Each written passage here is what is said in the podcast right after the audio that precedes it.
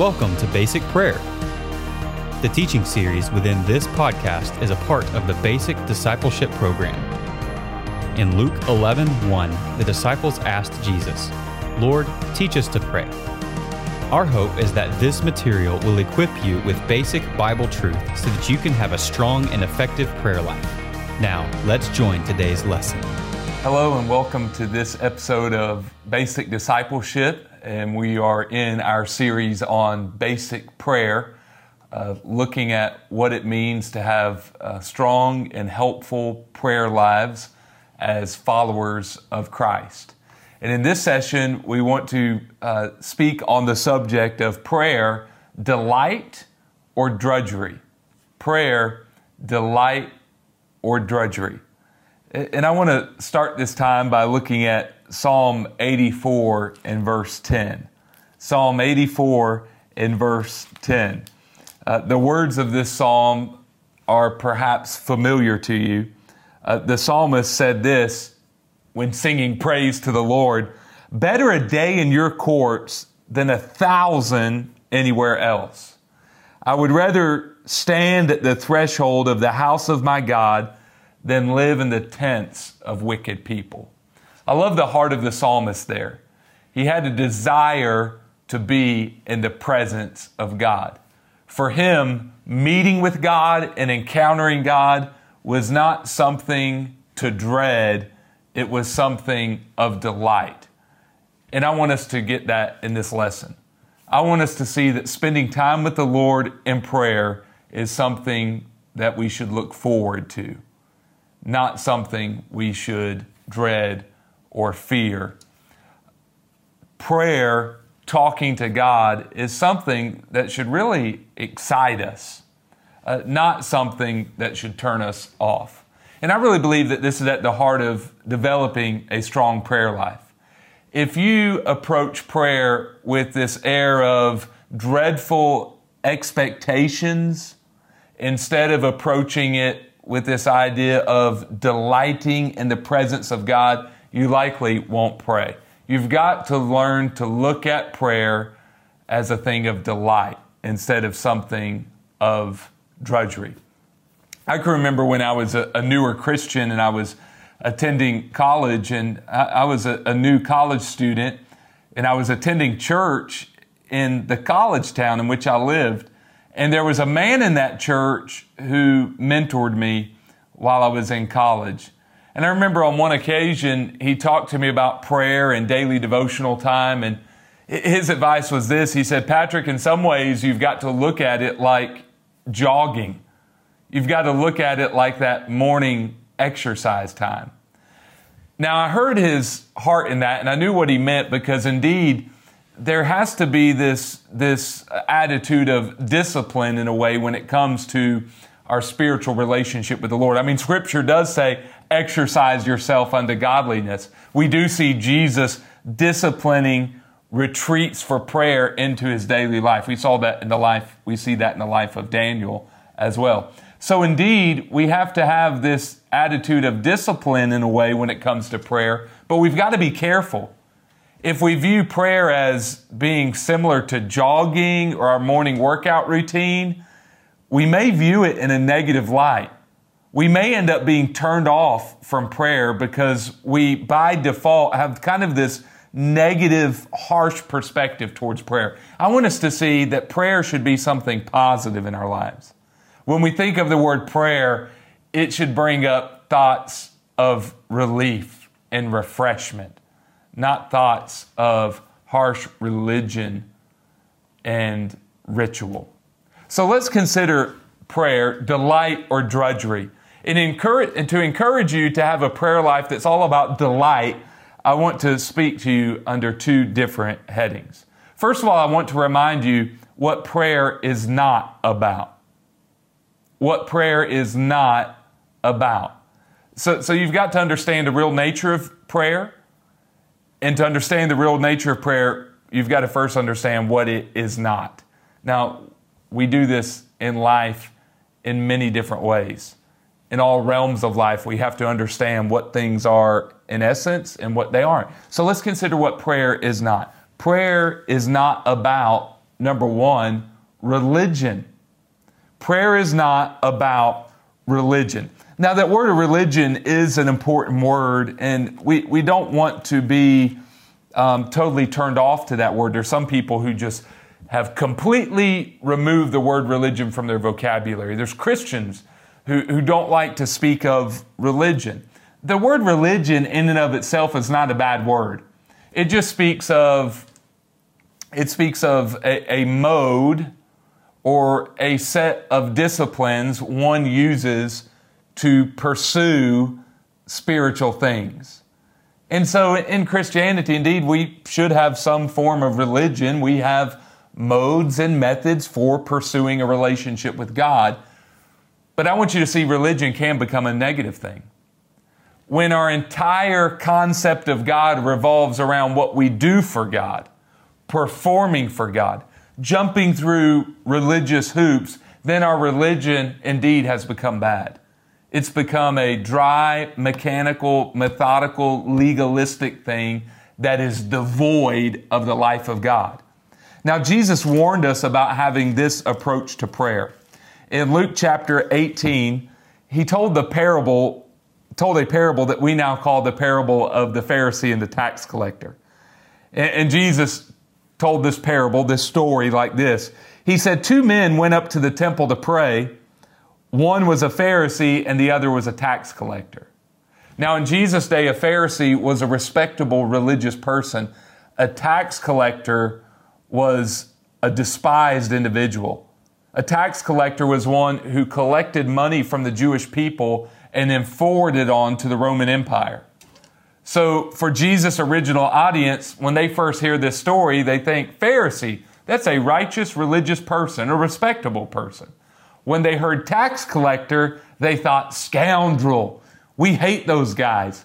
They're the ones who take part of our income and give it to Rome. But Jesus told the story.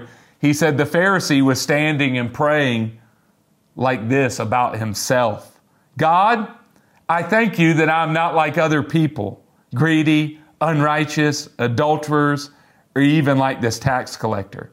I fast twice a week. I give a tenth of everything I get. Notice the focus of this man. It's all about what he can do for God. It's all about his religion, his checklist mentality. The tax collector, however, prayed, and Jesus said he prayed like this, standing afar off. He wouldn't even raise his eyes to heaven, but kept striking his chest and saying, God, have mercy on me, a sinner. Now, notice the difference between these two men. One's got religion, and the other one has humility. One's focused on what he can do for God, the other is focused on what God can do for him. If you want prayer to be a delight, You've got to gain this perspective. You've got to gain the perspective of the tax collector. You've got to die to religion. And you've got to approach, it, approach your prayer time with the focus not on what you can do for God, but on what God can do for you. Prayer is not about religion. Number two, I want you to see that prayer is not about ritual. Prayer is not about ritual. I can remember when I was first taught to pray. I remember being in Sunday school. I grew up in church, and there was a, an older lady who taught my Sunday school class. I was maybe into second or third grade. And I remember her teaching us prayer. And I don't remember her really teaching anything from Scripture, but she taught us customs for praying. She taught us to close our eyes, to bow our head, to fold our hands, and to pray certain words and phrases to the Lord. Now, I believe that woman had great intentions and she indeed taught me some important things about prayer. But I, I, I failed to see the bigger picture in all of that. I mistakenly grabbed on to some of the customs and cliches she encouraged me to use.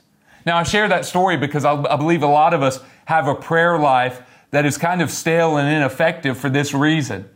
Over the years, instead of really looking at what Scripture says about prayer, instead of really looking at the heart of God, we've, we've bought into certain cliches or catchphrases or customs that culture pushes it our way. that the church pushes our way. And we have this prayer life that is marked by man made ritual instead of a real meaningful relationship with God. Jesus spoke about against this type of prayer life. In, Mar- in Matthew chapter 6, he talked about in verse number 7 about Gentiles, unbelieving people who talk to their version of God and think they will be heard, quote, for their many words. There's many of us who have a prayer life that is little different than the prayer life of which Jesus speaks. We think we'll be heard for our many words, or we'll think we'll be heard because we have some sort of some sort of cultural custom that we follow.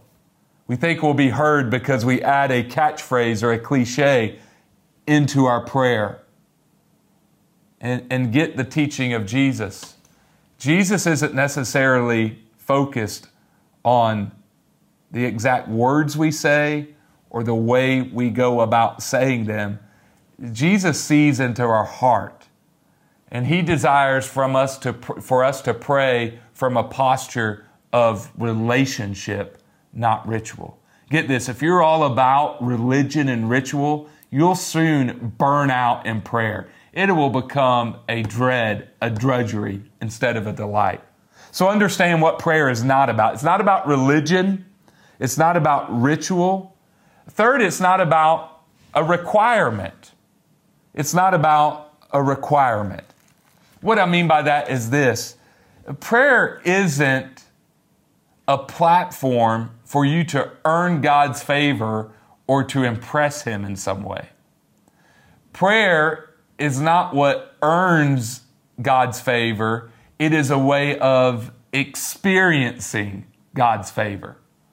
I, I, can remember being in college, and again, I was just learning to pray, and I attended a small college, a small junior college. And I can distinctly remember, I was trying to incorporate a prayer time and a devotional time in my daily life, but I can distinctly remember what it felt like during those years when I missed my morning prayer time. I would go to college and, and mope about for the entire day thinking, God must be mad at me because I didn't pray this morning. He must be so disappointed with me. I walked about as if I was underneath a dark cloud of God's divine disfavor. I failed to see the teaching of Scripture. According to Scripture in Romans 8 1, there is no condemnation for those who are in Christ Jesus.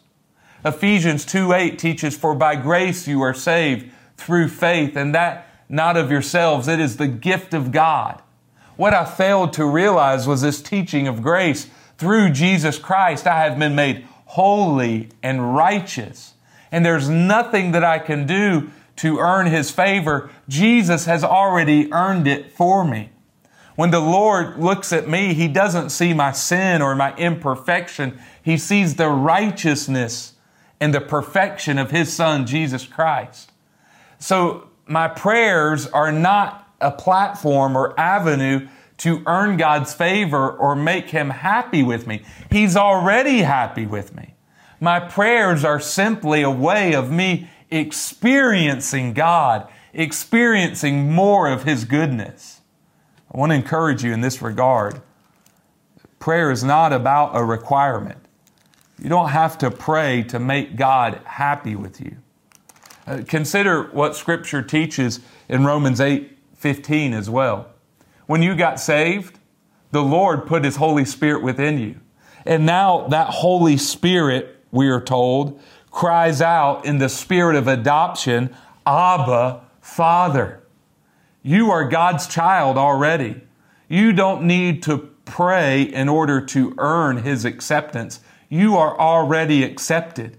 Let that truth ignite a passion in your soul to regularly pray.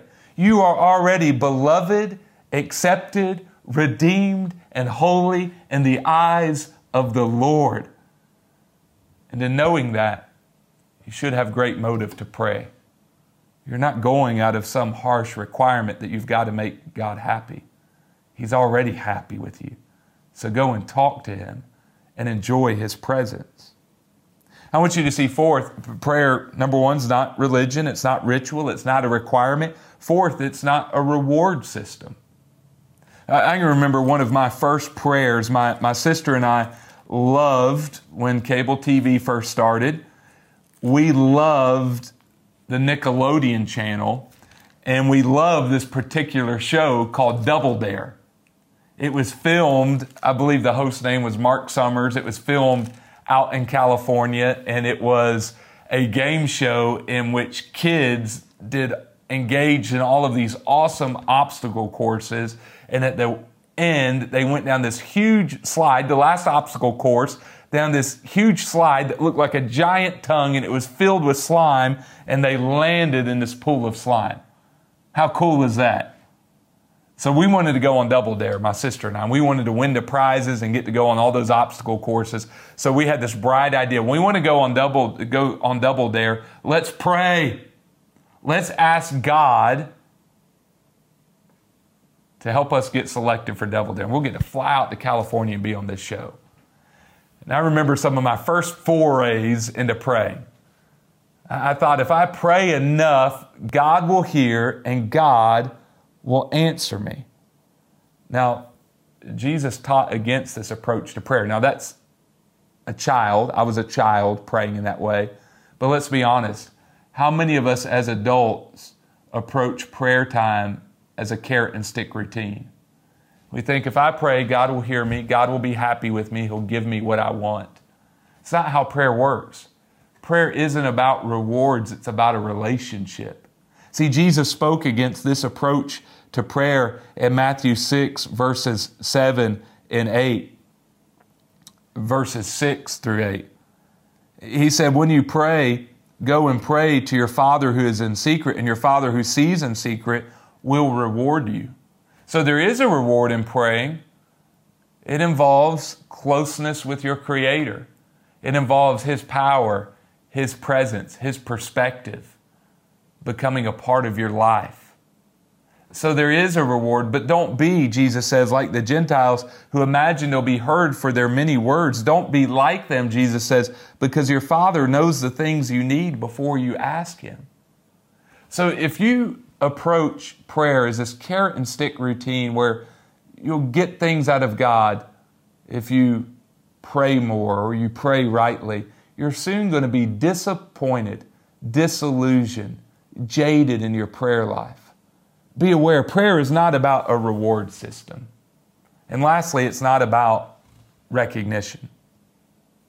Prayer is not about religion, ritual, a requirement, a reward system, and it's not about recognition as well. Notice Jesus said in Matthew that we're to go to the secret place and pray. Uh, we're not to pray out in public, to be seen by men, he says. He reiterates this truth in Mark's gospel in Mark uh, chapter 12, verses 38 through 40. He said, Be aware of the scribes who want to go around in long robes and want, who want greetings in the marketplaces, the best seats in the synagogues, and the places of honor at banquets. They devour widows' houses and say, Listen, long prayers just for show. Just for show. Do you have a man centered or a God centered approach to your Christianity? Why do you do what you do? Why do you pray? If prayer is all about whether or not people see you and whether or not people are impressed, prayer is soon become going to become a drudgery because men and women don't give much reward for prayer nowadays. See, you've got to be focused on not the recognition from men, you've got to be focused on recognition from God. You've got to go into that quiet place and recognize Though no one may see the time you spend on your knees, there is a God who sees, and He will bless and reward and give His peace, His power, His provision to those who pray. So understand what prayer is not about. It's not about religion, ritual, requirement, a reward system, or recognition.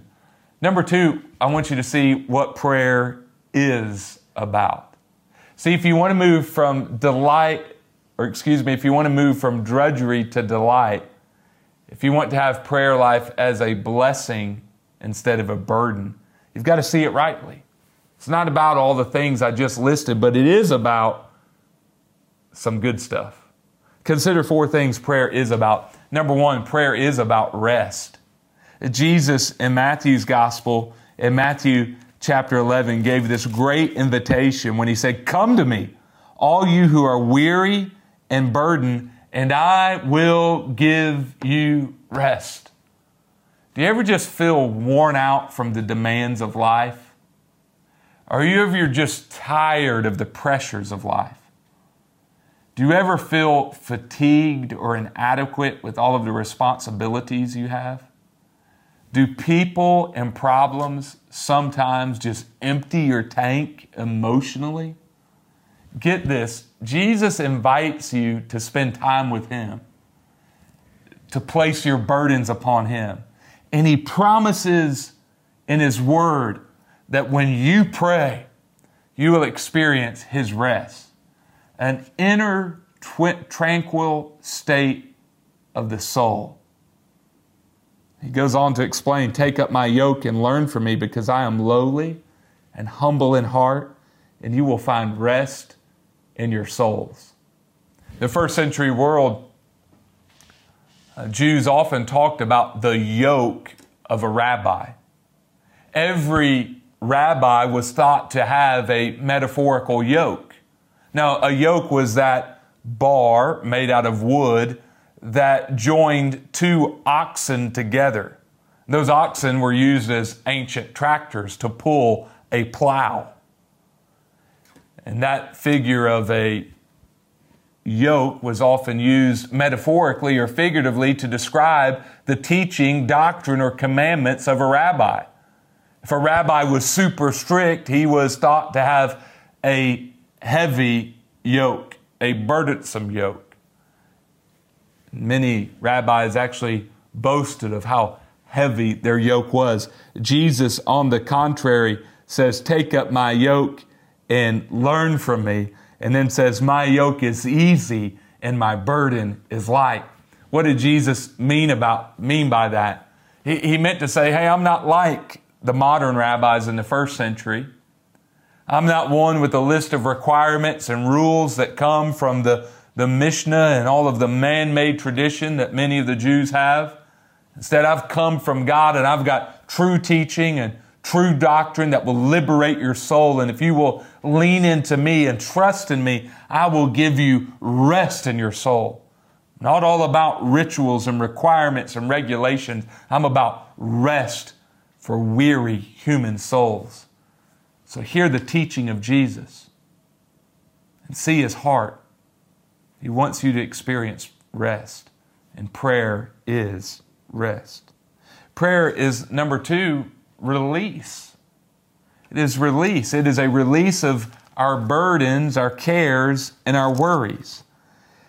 I think about Lamentations chapter 2 and verse number 19. It's uh, a passage um, written by the prophet Jeremiah. The prophet Jeremiah wept over Jerusalem because of the invading hordes that were invading the land, and he he wept, he cried, he, he wrote songs to the Lord because of the awful, horrific things that were happening in Jerusalem. And so he says in Lamentations chapter 2, verse 19, Arise, he's singing to the people, arise, cry out in the night. From the first watch of the night, listen, pour out your heart like water before the Lord's presence. I love that verse. There was a time in my life where I was really low and struggling emotionally. There had been a lot of challenges in my personal life and in my family life. My family was experiencing grief, and there were some pressures from the outside that seemed to be falling in on me. And I went to a close friend and just sought counsel, and that friend shared this verse with me. Patrick, are you praying?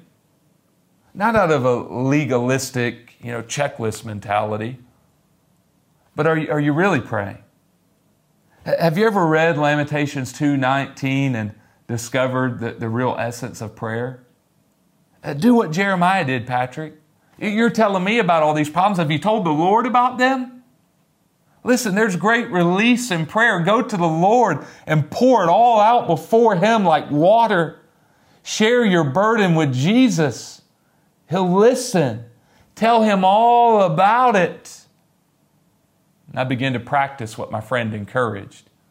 Instead of going to the Lord with a prayer list and a, a monotonous dirge of request, went to the Lord just open, a blank slate, poured out my soul to Him. And I discovered prayer is not about ritual and religion and requirements. Prayer is about release, sharing my heart with the Lord and experiencing the relief that comes from knowing I've put it on the Lord. Prayer is about rest, it's about release. Third, it's about relationship. It's about relationship. Have you ever really considered the first part of the Lord's Prayer?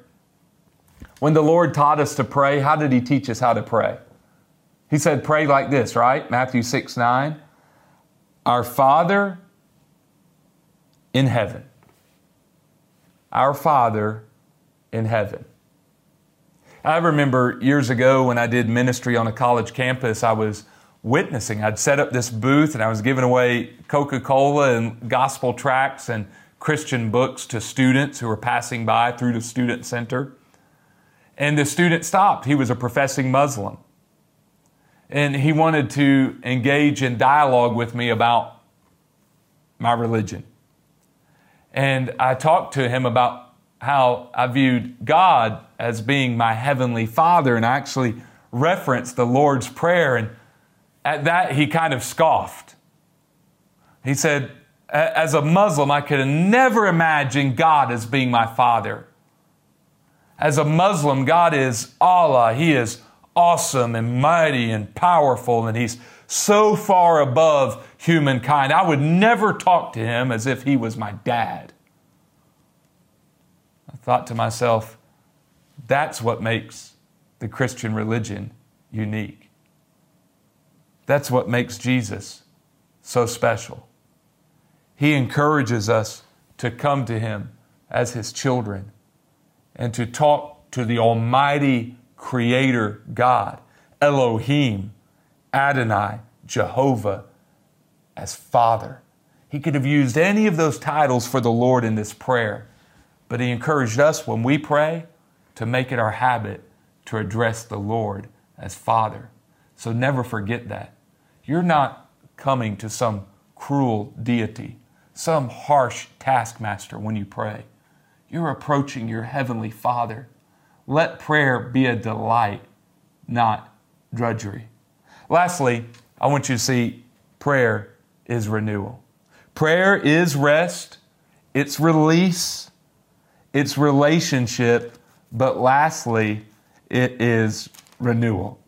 Isaiah 40, verse 31, is a, is a verse that's beloved by so many. But there, the prophet Isaiah said this Those who trust in the Lord will renew their strength. They will soar on wings like eagles. They will run and not become weary. They will walk and not faint.